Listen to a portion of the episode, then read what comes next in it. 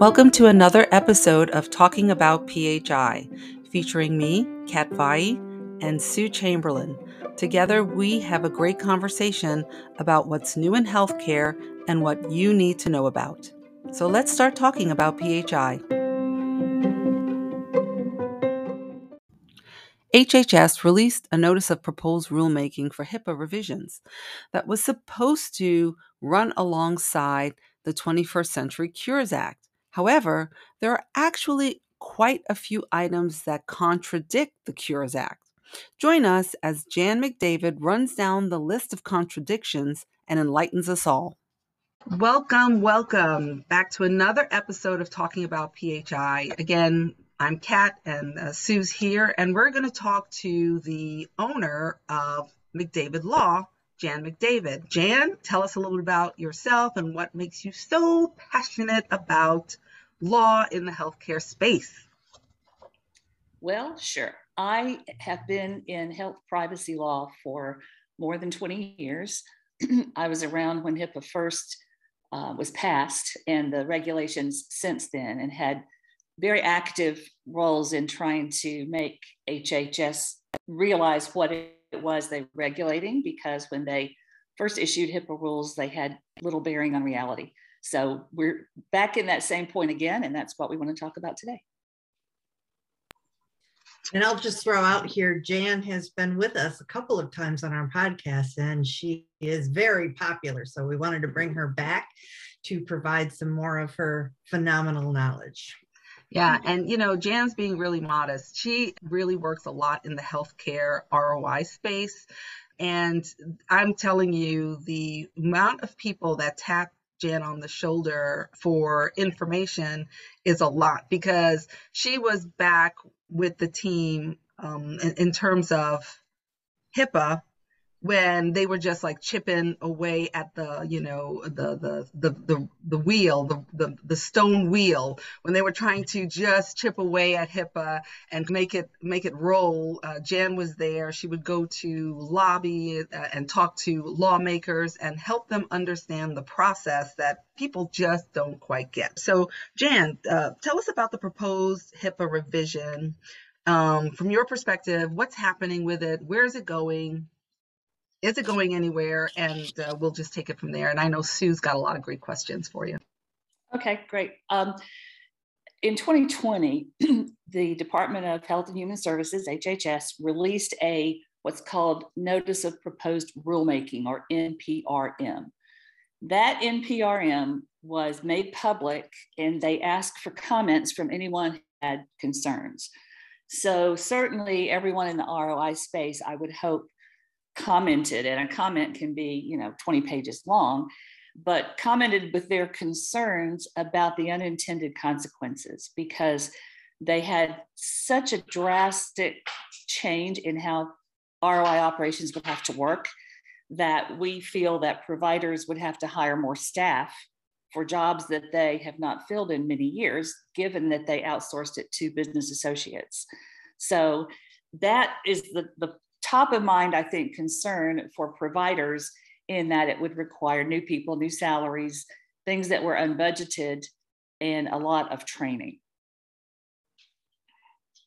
So, you want me to just start listing some of the issues? Absolutely.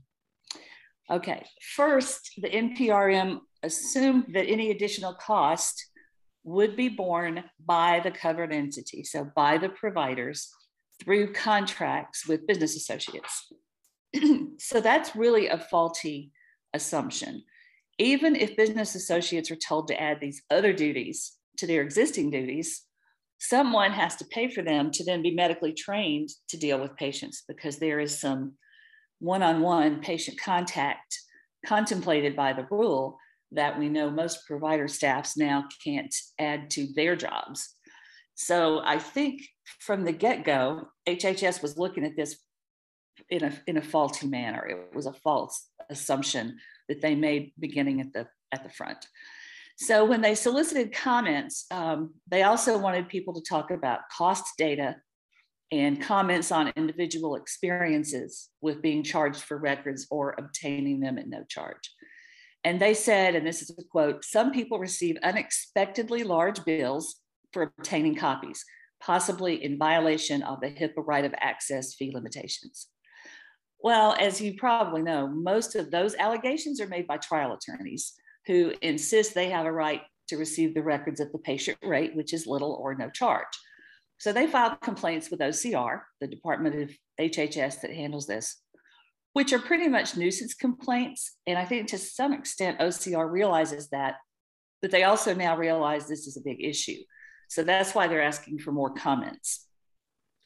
And I will throw out that I know that there's been a lot of discussion about this coming out that uh, a question came up where an attorney gave an example where they had a bill for $42,000 uh. for a record request.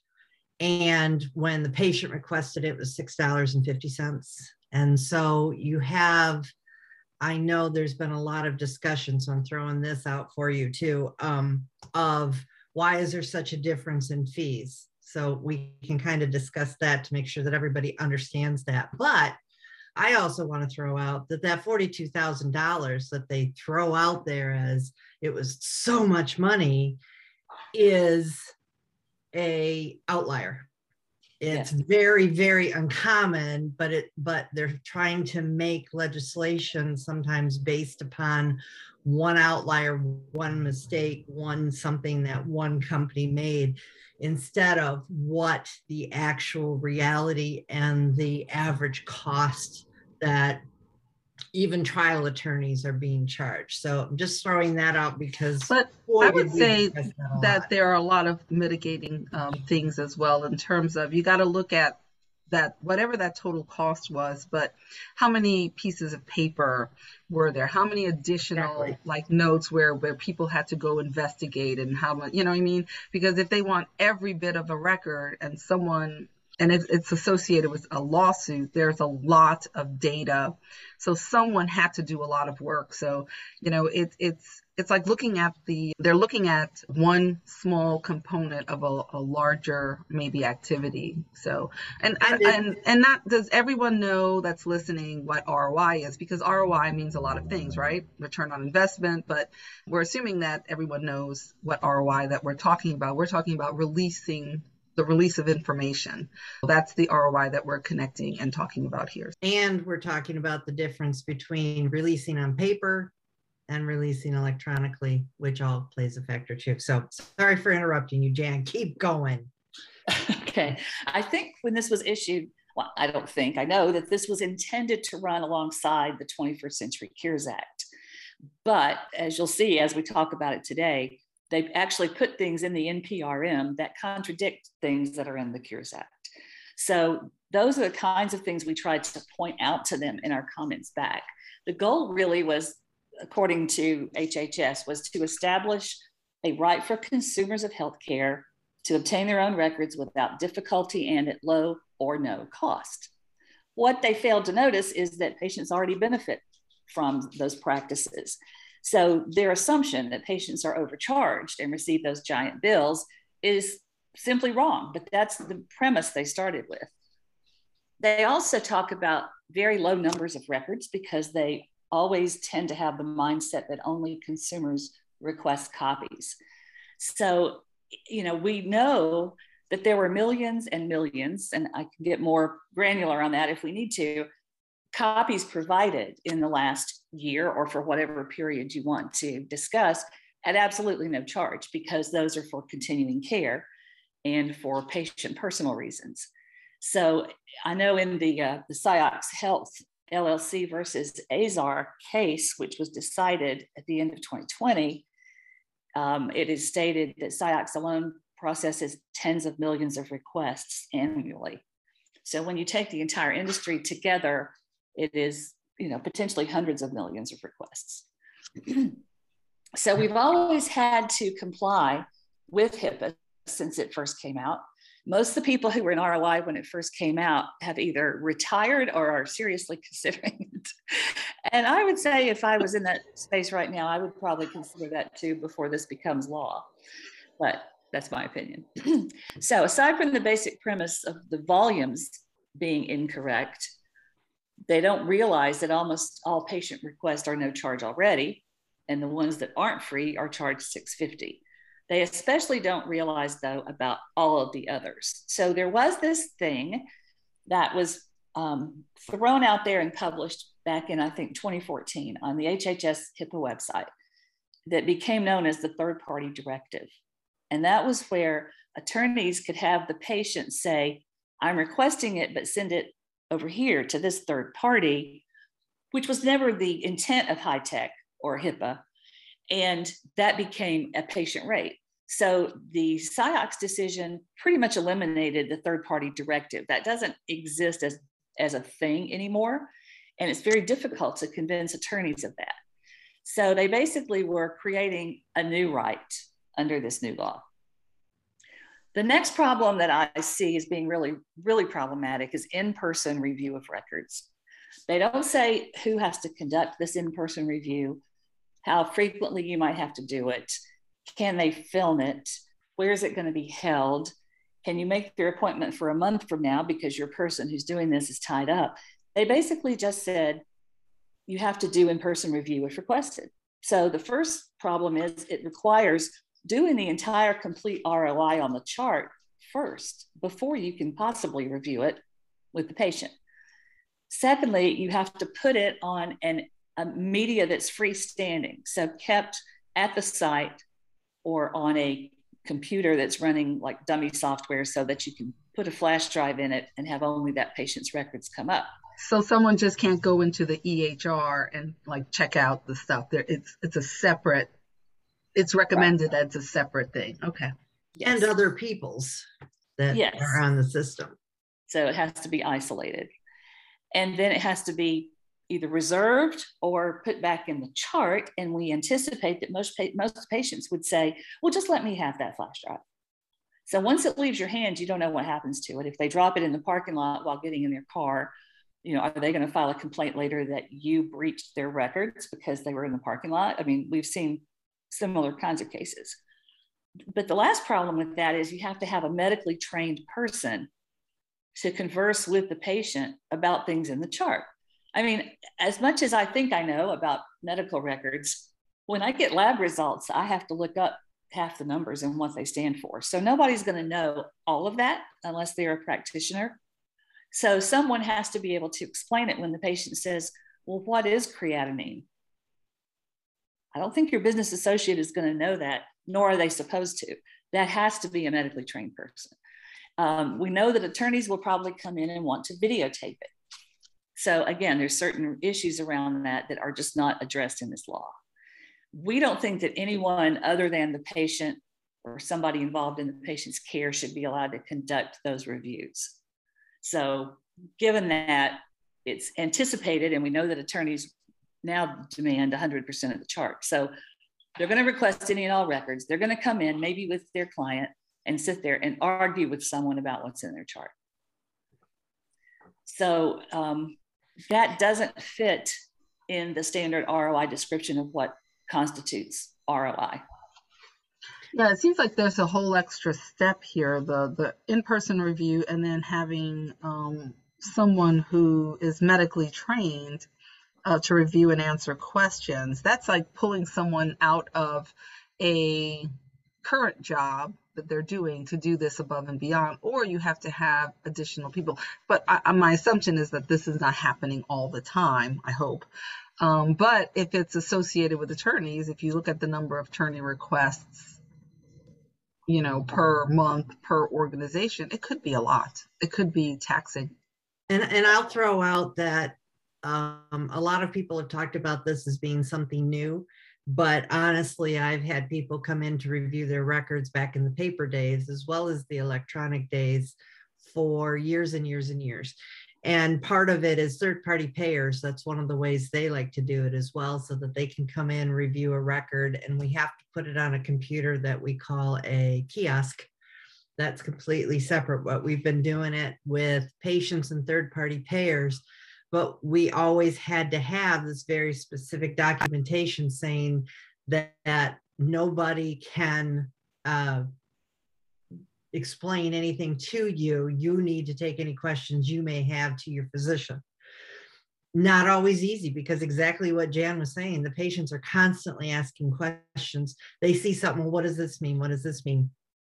And in the days of paper, we had to have somebody sit right there to make sure that they didn't stick a piece of paper down in their in mm-hmm. their briefcase, whatever. So it costs a lot of money to do that.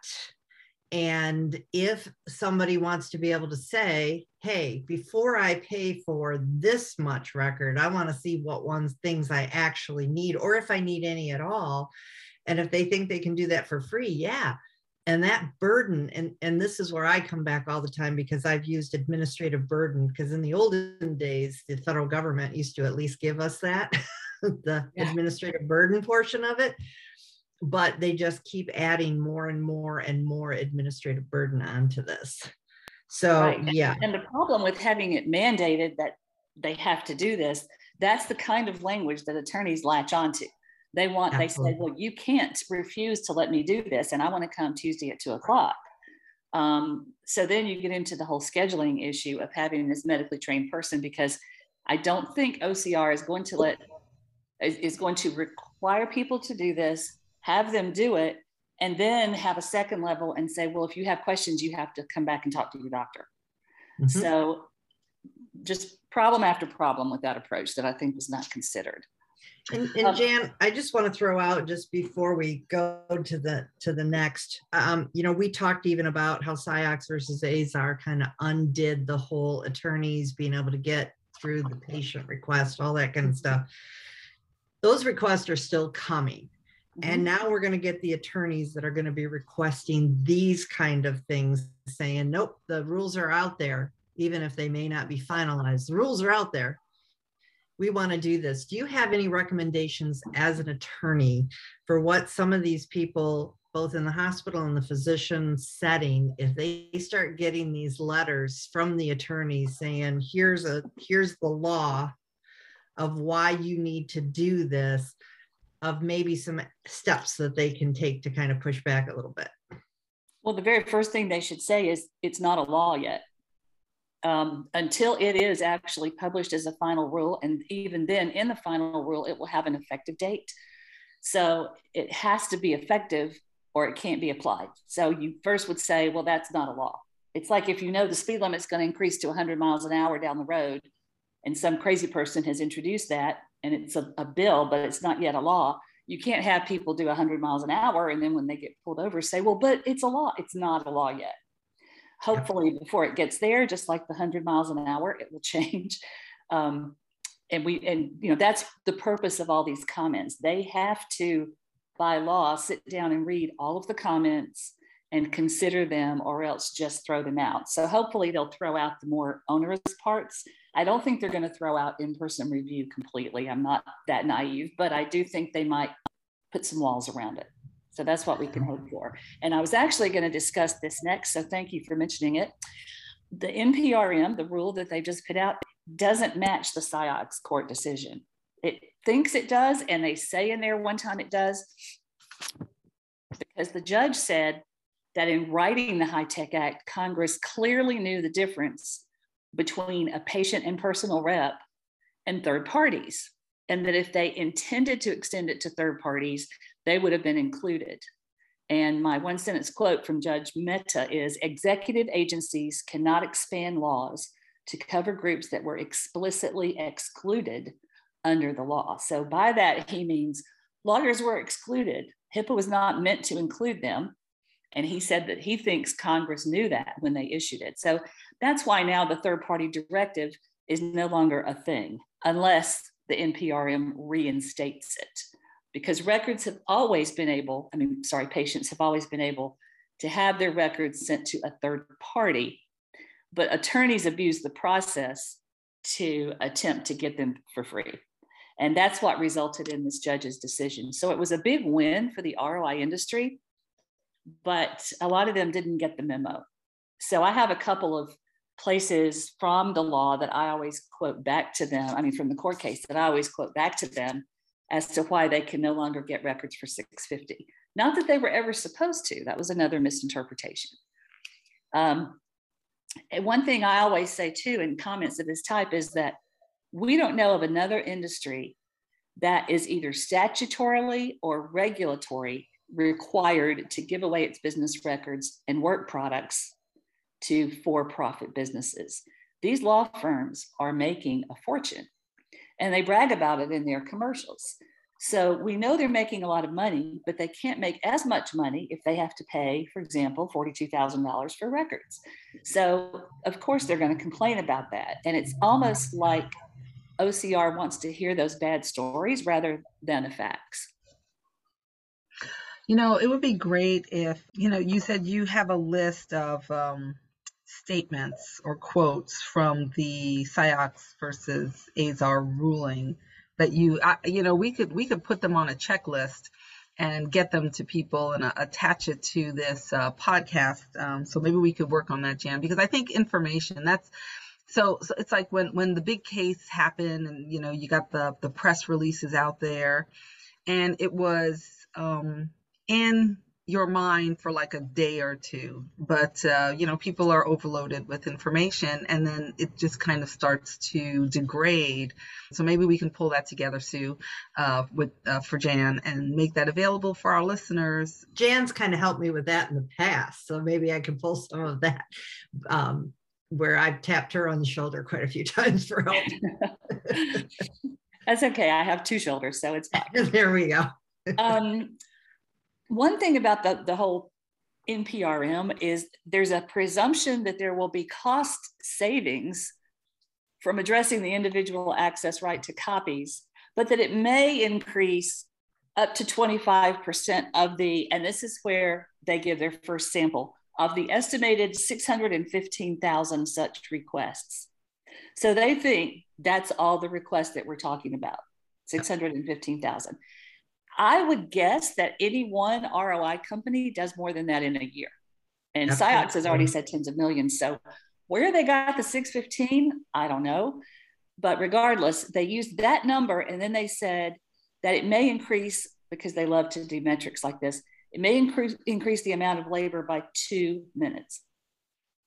So they're thinking two minutes times 615,000 spread across the whole country. Well, okay, that's not much well, it's a lot. it's first of all, 615 is ridiculous. Increasing it only by two minutes is ridiculous because we're just we're barely into talking about this. So I'm going to speed up a little bit. Um, about the fees, they said that fee schedules have to be posted and estimates have to be given. Anyone who's done this work before knows that to provide a page count of how many pages of records you actually have, which is directly correlated to the price means you have to do all the work first. You can't just look at a chart and go, that looks like about 100 pages. You have to count them out. And then you can't just count pages because you can only send out what is minimally necessary to respond to the request. If it's a patient request, that is indeed easier because you don't have to worry about the authorization and what it may limit. But in every other request, they may say all records since 2019, or even harder, all records pertaining to the car accident and the subsequent back surgery. So every page really does have to be looked at, and they've never understood that, uh, and apparently they still don't. Um, we have a very strong position that no third party should receive the individual's free copy or below cost copy.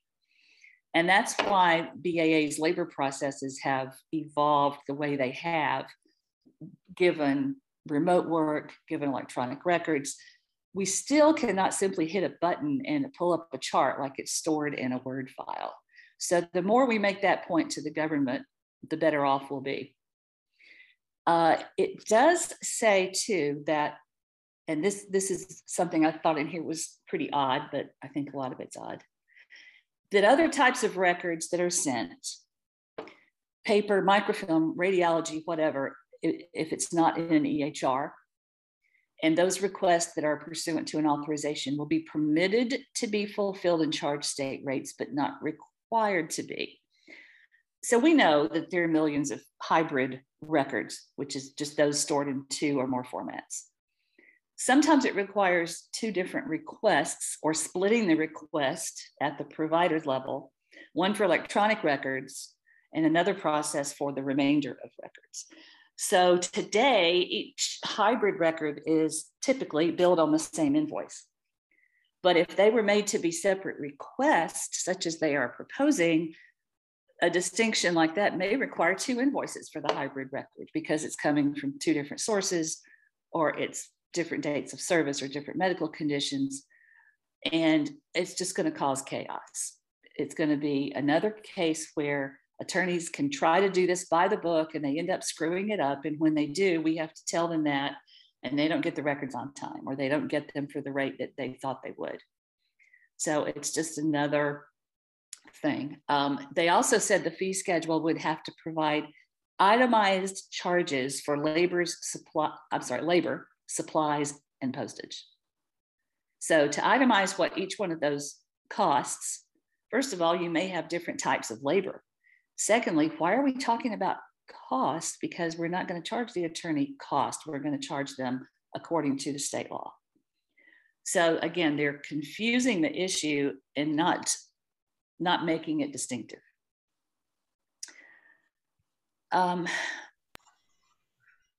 they always talk about comments about how to direct the transmission of copies to a third party.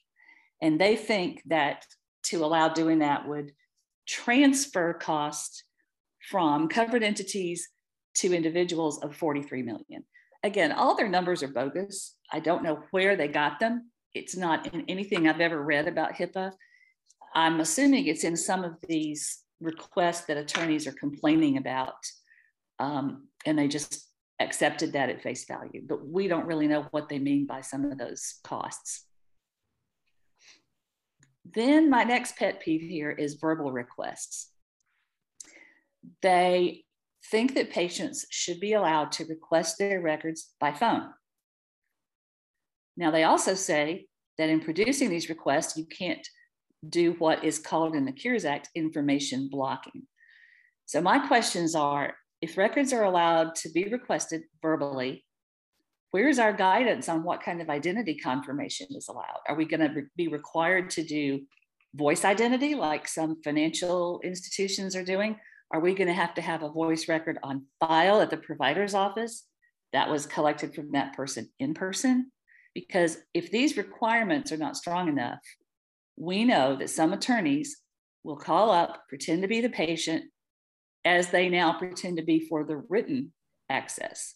Absolutely. So I, I think that is a, a huge problem. Sue, what do you think about it? I think absolutely it's a huge problem because even being able to get there's a few different things we can do to identify, but right now we know, and I have personally caught attorneys calling and pretending to be the patient we even have though at least when they fake uh, a signature on there and the patients know nothing about it we now have documentation for that. Mm-hmm. how long do we have to save the voice request? Where do we save the voice request? There are so many things that go along with that that i mean right now we do some things if the patient calls to confirm and but that's making sure that we're sending the records to the patient to the address that's currently in the medical record. But we're still talking about third party requests mm-hmm. and that's going to be a huge issue. How do we do that? You're absolutely right. The the chances for abuse are astronomical even compared to what's already happening not to mention the chances for a, somebody to make a mistake that was yeah. completely unintentional. I mean, at what point do we draw the line and say, you know, Jan is a 90 year old woman and it sounded like a 20 year old woman on the phone? Well, who are we to make that judgment? So it's just, I can't imagine how that's ever going to work. Hopefully they can't either and they will withdraw that, that section. But the next one is equally problematic. It HIPAA states in itself from the year 2000 draft that it will preempt state laws or any other laws to the extent that they're about the same subject matter. Okay, so we have hundreds of state laws around the country that specifically talk about other kinds of records and rates for them. Easily, I can point out workers' compensation, disability. Yep. Okay, so Uh, is HIPAA now, the new HIPAA, going to replace all those? Because I did a little study when this came out. I pulled information on the fees allowed by states and the average number of state pricing laws alone with which we must comply. I chose 13 random states, random sizes, trying to cover the gamut, and the number of laws that each one has on the topic. So it was the number of state laws for these 13 states 15, 18, 14, 11, 12, 10, 15, 17, 18, 25, 15, 14, 13. So those states had an average, had a combined 100, 197 laws about medical record fees. The states average more than 15.1 laws per state, and these numbers are representative of all the other states as well. So how are we supposed to deal with that? What government agency or who and with what rules are we supposed to follow with the, in my opinion, inevitable conclusion that will result if suddenly all those laws are preempted? Now, first of all, I think the state legislatures are not going to like it. They pushed to get these laws passed to begin with. So, is each state going to be able to do something? Is OCR going to do something? Does this violate any federal law about state rights? And to what extent will the state laws be deemed upheld by the federal rule? So all of a sudden, state legislatures, state regulatory agencies may suddenly discover that these laws, and a lot of these states update those laws every year, have been overridden with no input from the states. So I realize this is mainly a, a legal argument, but you guys are the ones having to deal with this.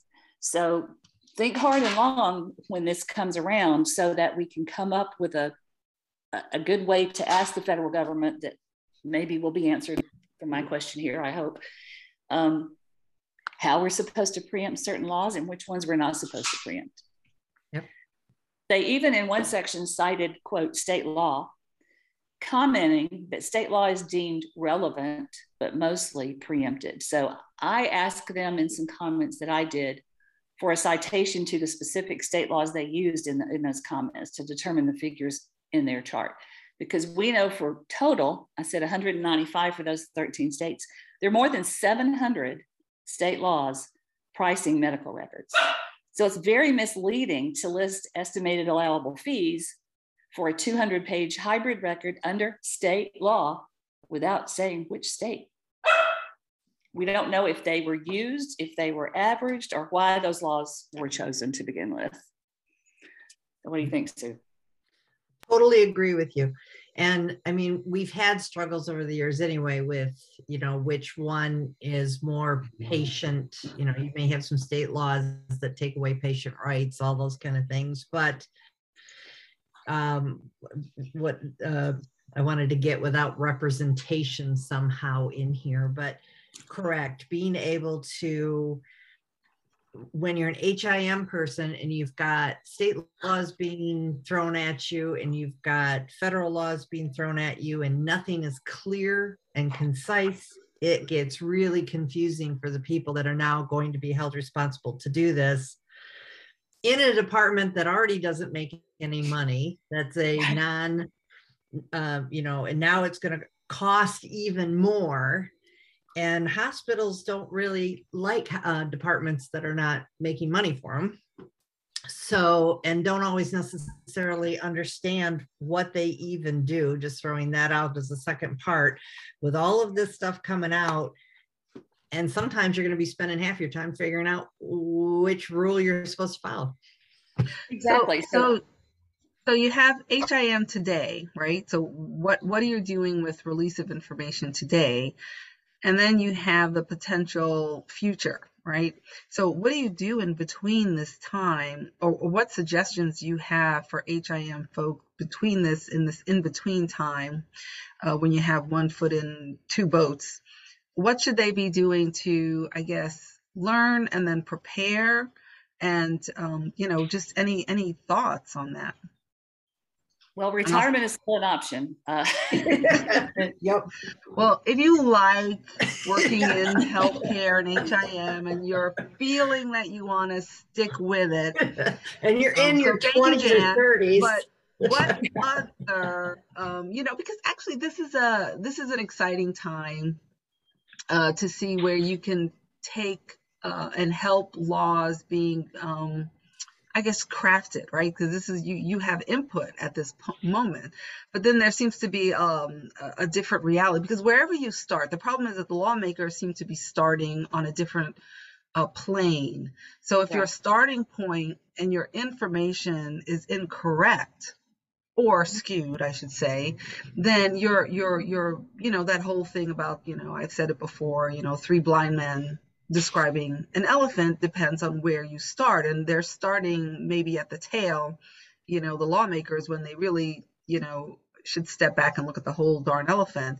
But uh, i guess i'll start with you sue and then maybe you, Jan, you know, what, what would advice do you give to uh, folks, HIM, and then also, you know, practices, because this is going to affect them as well. If you may not be associated with a health system and you may not have an HIM director, but you're going to be affected by these um, rules. What, what should they do, Jan? Uh, Sue, I'll start with Sue. Anne already said her thoughts. We'll yeah, She, she likes switching our names. Um, so first of all, I'm going to say that it's so funny that you talk about retirement when I remember so many people when ICD-10 was going to be put in place for coding and mm-hmm. all these people are like, "Oh no, no, no, no, no."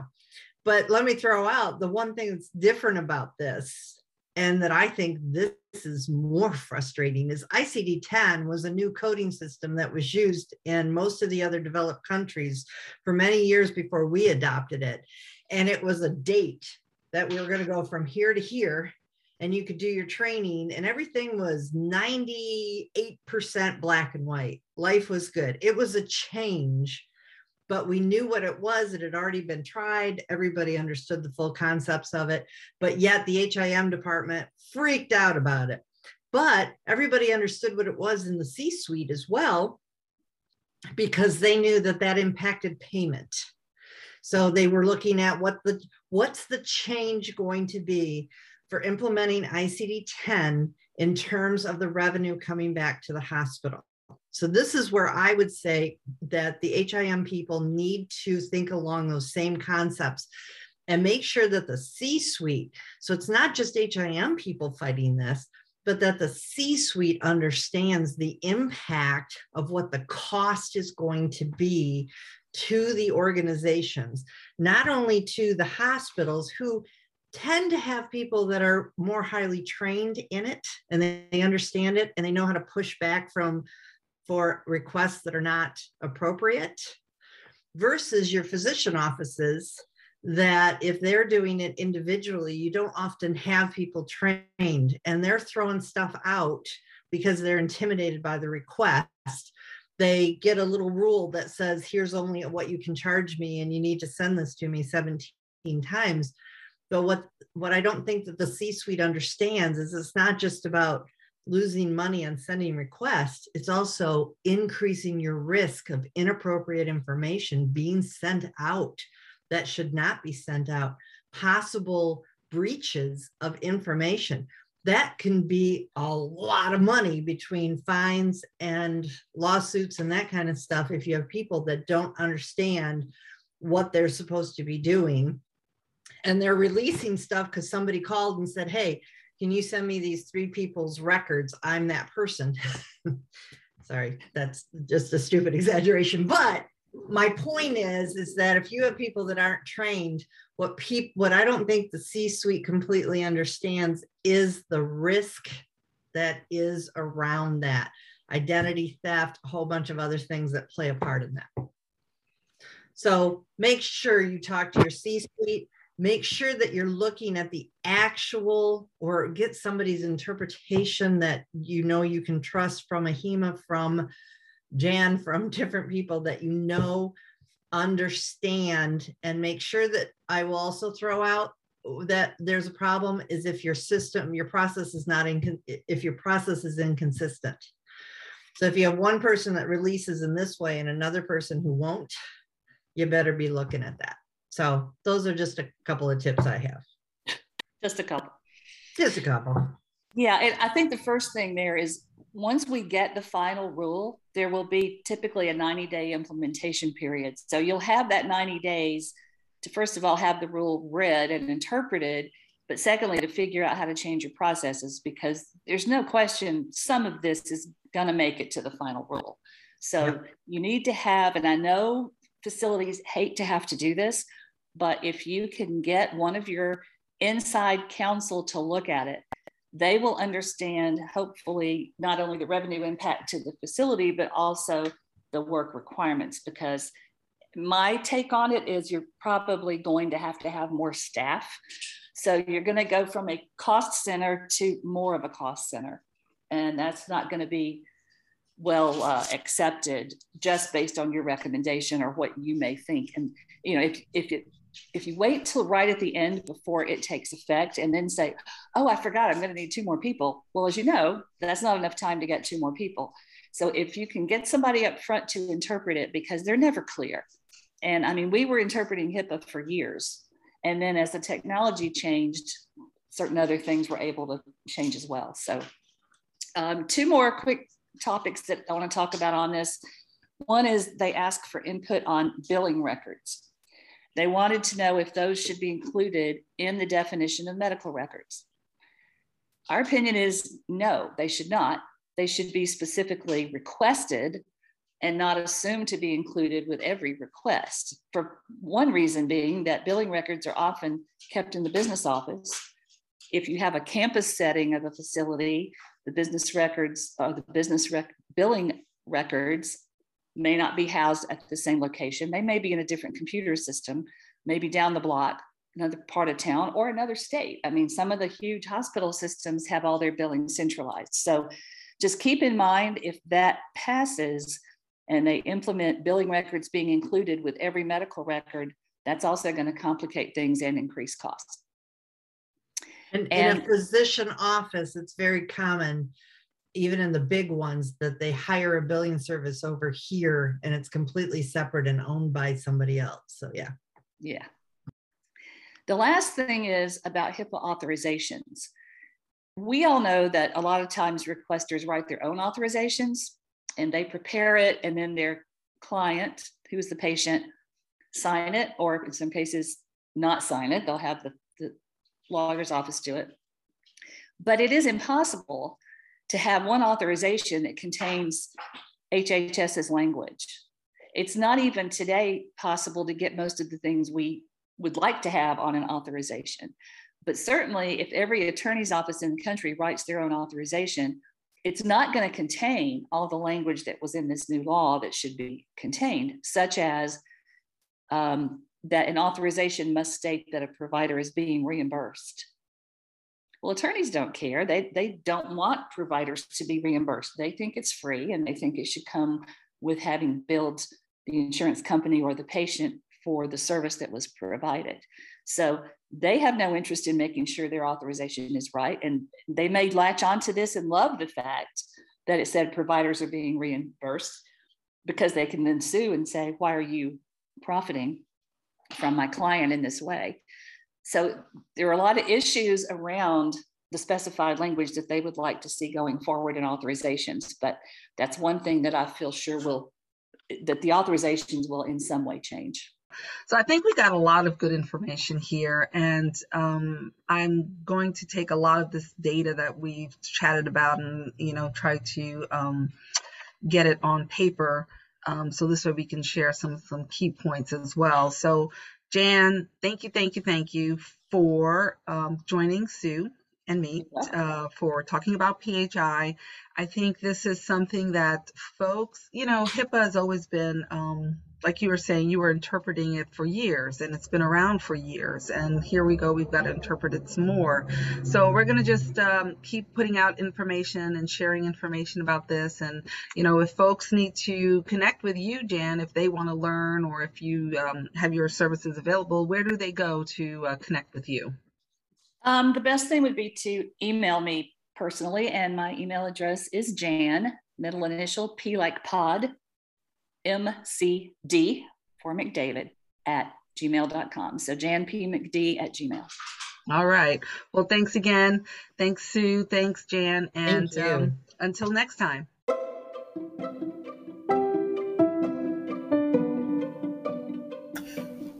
Thanks for joining us for another great episode of Talking About PHI. To hear past episodes or to leave comments or learn more, visit us at www.cvstrategicmarketing.com. Until next time.